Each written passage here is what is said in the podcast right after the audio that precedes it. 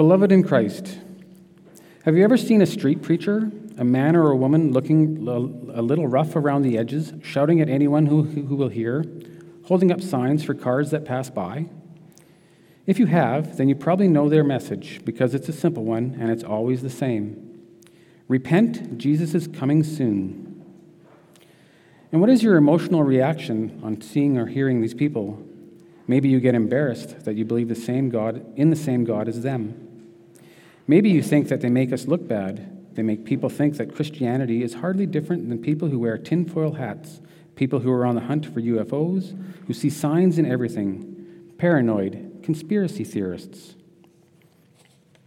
And even though that may be the case, even though street preachers may in fact turn people off with their doomsday messages, the actual words on their signs are true, absolutely true.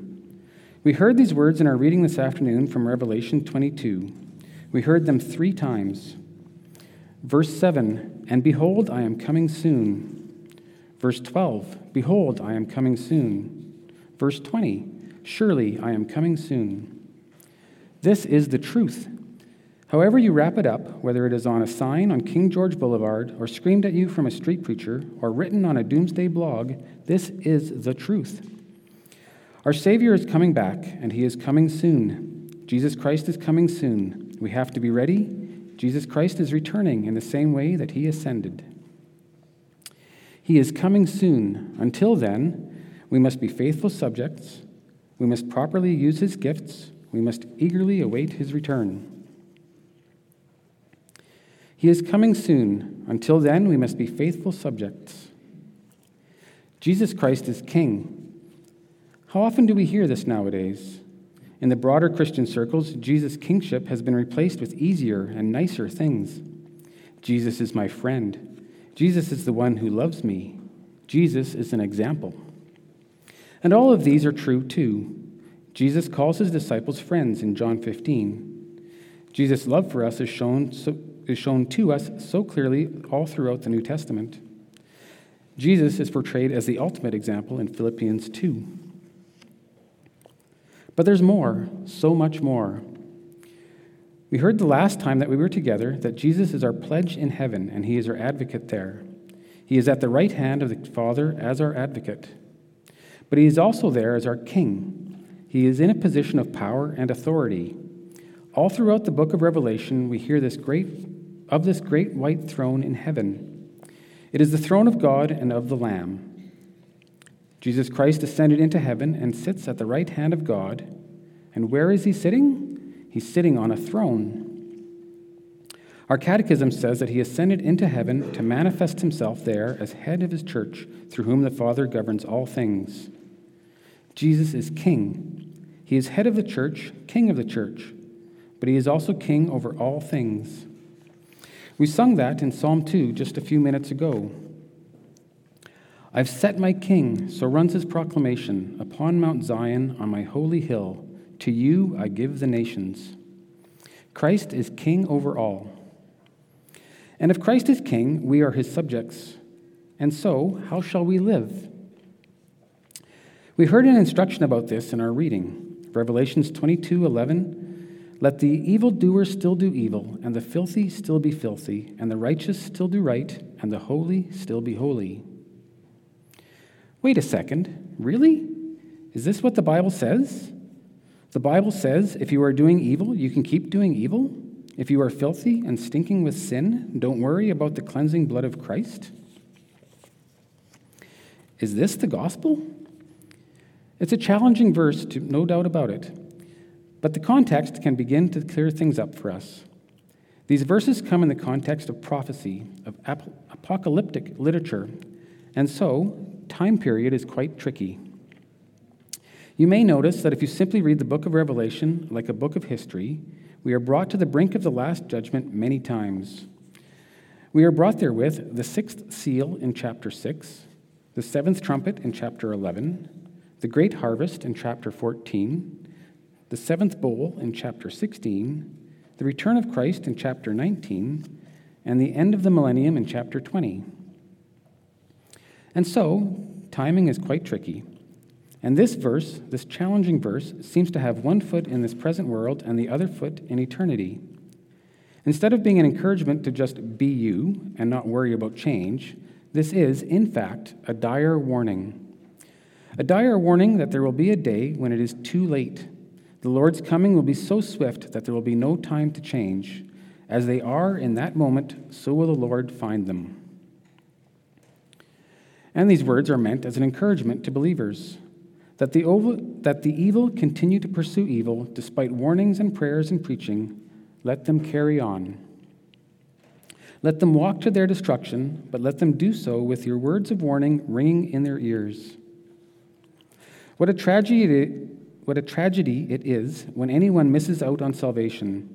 But the tragedy is all the greater if you never told them the good news. Woe be to us if at the final judgment the citizens of this town, this city, say before the great white throne, Nobody ever told me how to be saved. Nobody told me the gospel. If they walk in the ways of destruction, they must do so despite our best efforts. But back to Revelation. The Lord's return is sure and soon, and we can take comfort in take comfort that the last word is not with the wicked. Even if the wicked are in places of authority and power in this world, a wicked earthly king is not our final king. He is not our ultimate king, or president, or prime minister. The wicked will receive their recompense, but where there is life, there is hope. There is always hope. Just as we heard with the parable of the soils, God can, can God transform you? Yes, God can transform, and God has transformed. He has tr- transformed all of us. He can do it with your unbelieving neighbor, too. The time is running out, but it is not yet run out. Where there is life, there is hope. And for us who have been transformed, what is our role in all of this? We must share the transforming good news of the gospel, and we must be faithful. This is what it is all about. The Christian life is not about results. The results are in the hands of God. All that you must do is be faithful. Paul, under the inspiration of the Spirit, teaches the following in 1 Corinthians 3. What then is Apollos? What is Paul? Servants through whom you believed, as the Lord assigned to each. I planted, Apollos watered, but God gave the growth. So neither he who plants nor he who waters is anything, but only God who gives the growth. Paul's job was to plant. He planted the church in Corinth, but then he was called elsewhere. He did not get to see the results of his planting. Apollos watered, and maybe Apollos saw more than Paul, but the church continued long after Apollos died. God is the one who gives the growth. And sometimes it is hard to see what God wants for us in our lives. It's not always clear. But above all, we have to be faithful. Be faithful and leave the results up to Him. You, His citizen, His subject, need to be honest. You need to be hardworking. You need to be righteous. You need to share the gospel, and He will be glorified. Because the time for living in darkness is over, it's done. And if you are still living in unrepentant sin, if you secretly nurse hatred, hatred towards your brother or sister, if you get drunk every weekend but hide your hangover at church, if you are a compulsive liar, today is that day to draw a line in the sand and say, That's over. That's done. I'm a citizen of Jesus Christ, and sin will not have dominion over me. And that's not to say that as soon as you draw that line, you will never sin again. But remember, it's not about results. It's not, about, it's not ultimately about living a sinless life, because then the Christian life would be simply be one of failure and misery. The Christian life is about fighting sin and pursuing righteousness. If you struggle with drunkenness, find a, counselor, find an accountability partner, go to an AA meeting. That is what it means to be faithful. Not that you'll never fall down again, but that you are actively fighting sin. Because as you train yourself for righteousness, righteousness will become more and more natural to you as the Holy Spirit works in your life. Christ is your king, you are his subject. You are a light bearer of Christ, the light of the world. So make that light both bright and clear. Your light needs to be bright, it has to shine for the world to see. Don't be ashamed, don't hide your lamp under your bushel, under a bushel. Your light needs to be clear, if your light is not continually one of repentance and self discipline, your light, however bright, will not be clear. It will be cloudy. It will be like the sun trying to get through the clouds. No matter how bright the sun is, if there are clouds in the way, the sunbeams will not have their full and desired effect. Christ is your king, you are his subject, so act like your king. Act like him, be faithful, and leave the results up to him. Because he is active and working right beside us. He ascended, his ascended position does not mean that he has left us alone. He has kept his promise to be with us to the end of the age, and he does so through the gifts he gives us. Our second point. As part of being faithful subjects, our ascended Lord has given us so much. He has given us both instructions on how to live and gifts to make that living possible, gifts to make that living joyful. By his Holy Spirit, he pours out heavenly gifts upon us, his members. What are these gifts that he gives to us? The Catechism is not specific here, and one of the reasons is that there are just so many gifts. There are so many blessings from our God. But let's examine some together. First and foremost, he gave us the Holy Spirit. The Holy Spirit is the means by which he gives the other gifts, but the Holy Spirit is also a gift. He is both gift and giver. We have the Holy Spirit dwelling in our hearts. We are the place where God dwells on this earth. Because this church building, this sanctuary with the pulpit here in the front, where we have the table for Lord's Supper, the font for baptism, this is not the temple of the new covenant. This building is only special, this building is only holy when God's people are here. When God's people gather for worship, because each of us are a temple of the Holy Spirit. Just as our, as our glorious God once dwelt on earth in a glory cloud above the ark, resting between two golden cherubim, so now he dwells in our hearts, he dwells in our souls. We have God himself dwelling in us, and we are never alone. This is the greatest gift of them all. This is the gift in which is contained so many other gifts. Other gifts like grace, faith, love, sanctification. Let's examine these briefly together. We have been given grace. The Apostle John says we have received grace upon grace. It is all about grace. We live, we breathe, our heart beats, all because of grace. God's undeserved kindness and favor towards us. Grace, God's riches at Christ's expense. We are saved by grace through faith. It is God's grace that has saved us, and it is through faith that we can receive Christ's righteousness and make it our own. Only by faith. And this faith is a gift too. The Holy Spirit works faith in your heart. It is grace that put true life before us. It is faith that lets us be united to that true life. And it is love that is the marker of this new life love for God, love for our neighbor.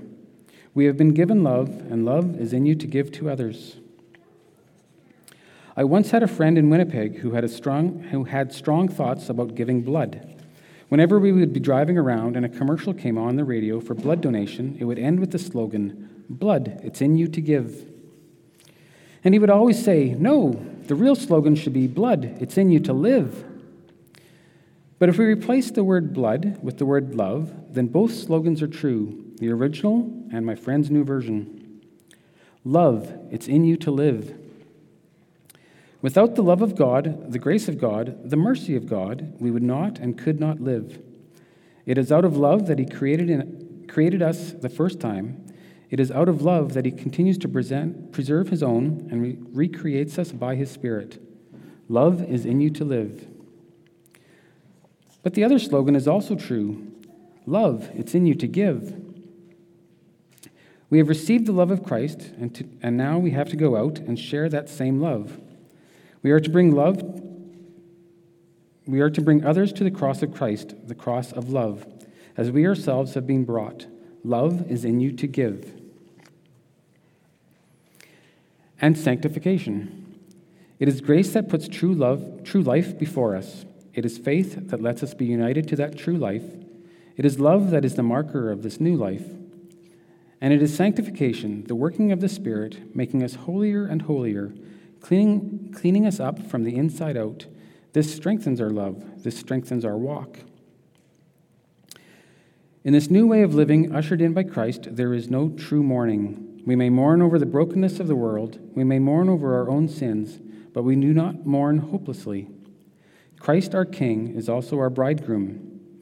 Can the wedding guests fast while the bridegroom is with them? No. This is the time of engagement. The bridegroom was with us. He was with us and promised to love us forever. Promised that there is a wedding feast coming. He has given us gifts and pledges like an engagement ring. Even though the joy of engagement isn't the same as the joy of the wedding, the marriage afterwards, there is still so much joy. But the final joy is yet to come. We are living between the first and second comings of Christ, and we must eagerly await that final joy that is yet to come. Our third point. We must eagerly await Christ's return. We heard that it is a return that is coming soon, but what does soon mean? Soon in the ways of God, soon in the sense that a thousand years is like a day, and a day is as a thousand years? Yes, soon as in it could be a thousand years from now, and soon as in it could be tomorrow, or today, or 10 minutes from now. Now, there are those who will argue against this. There are those who look to Scripture and say, but there has to be more fulfilled before Christ returns. What about the thousand years mentioned in Revelation 20? So, what about those thousand years? Let's turn to Revelation 20. Then I saw an angel coming down from heaven, holding in his hands the key to the bottomless pit and a great chain. And he seized the dragon, that ancient serpent, who is the devil and Satan, and bound him for a thousand years, and threw him into the pit, and shut it, and sealed it over, sealed it over him, so that he might not deceive the nations any longer until the thousand years were ended. After that, he must be released for a little while. Then I saw thrones, and seated on them were those to whom the authority judge, to judge was committed. Also, I saw the souls of those who had been beheaded for the testimony of Jesus and for the word of God, and those who had not worshipped the beast or its image and had not received its mark on their foreheads or their hands. They came to life and reigned with Christ for a thousand years. So, what are we to make of this, beloved? What are, the, what are these thousand years? Now, we should be very careful digging into the book of Revelation like this. But as we heard earlier in the sermon, books of prophecy, especially apocalyptic prophecy, we have to be very careful when it comes to interpreting time, interpreting time and numbers and metaphors. And there are three general views on the thousand years, the millennium. Let me explain it shortly and simply. There is the, there is the view of premillennialism. This is the viewpoint made popular by the book series and movie Left Behind. This is the idea of the rapture. Jesus Christ, they say, Jesus Christ will return before the millennium happens. He will return and take all the faithful believers up to be with him.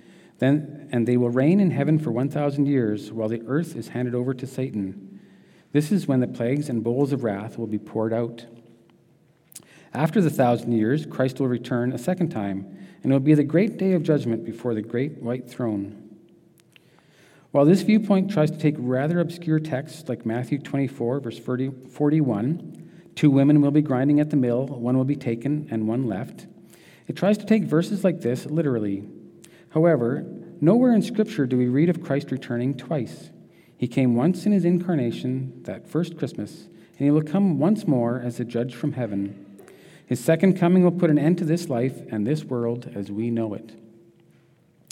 Also, it doesn't seem to properly address the idea of Satan bound and in the pit for 1,000 years. That doesn't seem to match with Satan being allowed to rule the earth for a thousand years. This is premillennialism, the idea that Christ will return before the millennium. Then there is the view of postmillennialism. This view incorporates the teaching of Revelation 20 a little better. Postmillennials millennials teach that Christ will return only once but before he returns, certain things have to happen. Since Satan is bound in the pit and cannot deceive the world anymore, and since Revelation 20 talks about the saints ruling and reigning with Christ, those holding to this view say that there will be 1,000 years of the church literally ruling over the world. Each and every ruler over a nation will be a Christian, and it will be a time of joy and prosperity for true believers. A literal heaven on earth for 1,000 years before Christ returns. The problem with this view is that it makes it very clear when Christ will return. He will not return like a thief in the night. He will not return quickly and surprisingly.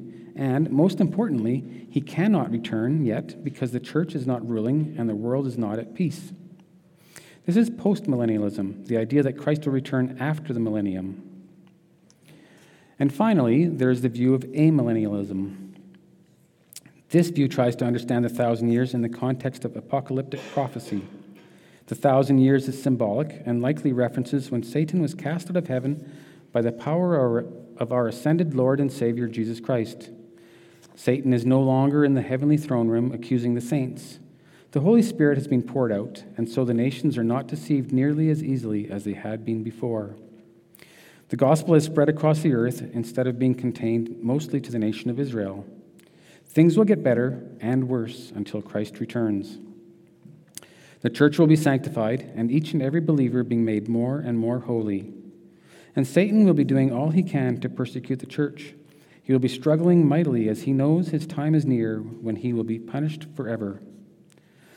Most importantly, this view says that Christ can return at any time. He will come like a thief in the night, and we must be aware.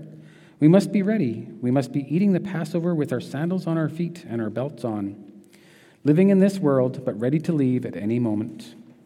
This is amillennialism, the view that the millennium is not literal, but figurative. Beloved, the book of Revelation is not easy. The end of time, the return of Christ, is not an easy topic. We will not understand it all, but we do know a few things.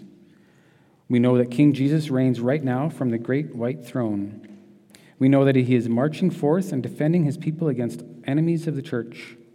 We know that he will be ultimately victorious over the powers of evil, and goodness and grace and love will reign supreme forever. We know that we are his, and we know that he is coming soon. So, congregation, live as those keeping live as those keeping a weather eye on the horizon, because this world is passing away. This world of sin and suffering, this world where we have a foretaste of the love and grace that will one day experience in fullness. This world is heading towards Judgment Day. The trumpet will sound and shake all creation. Let us be found, having confessed, loved, and served the Lord here below, that we may ever and forever know his love and glory. Amen.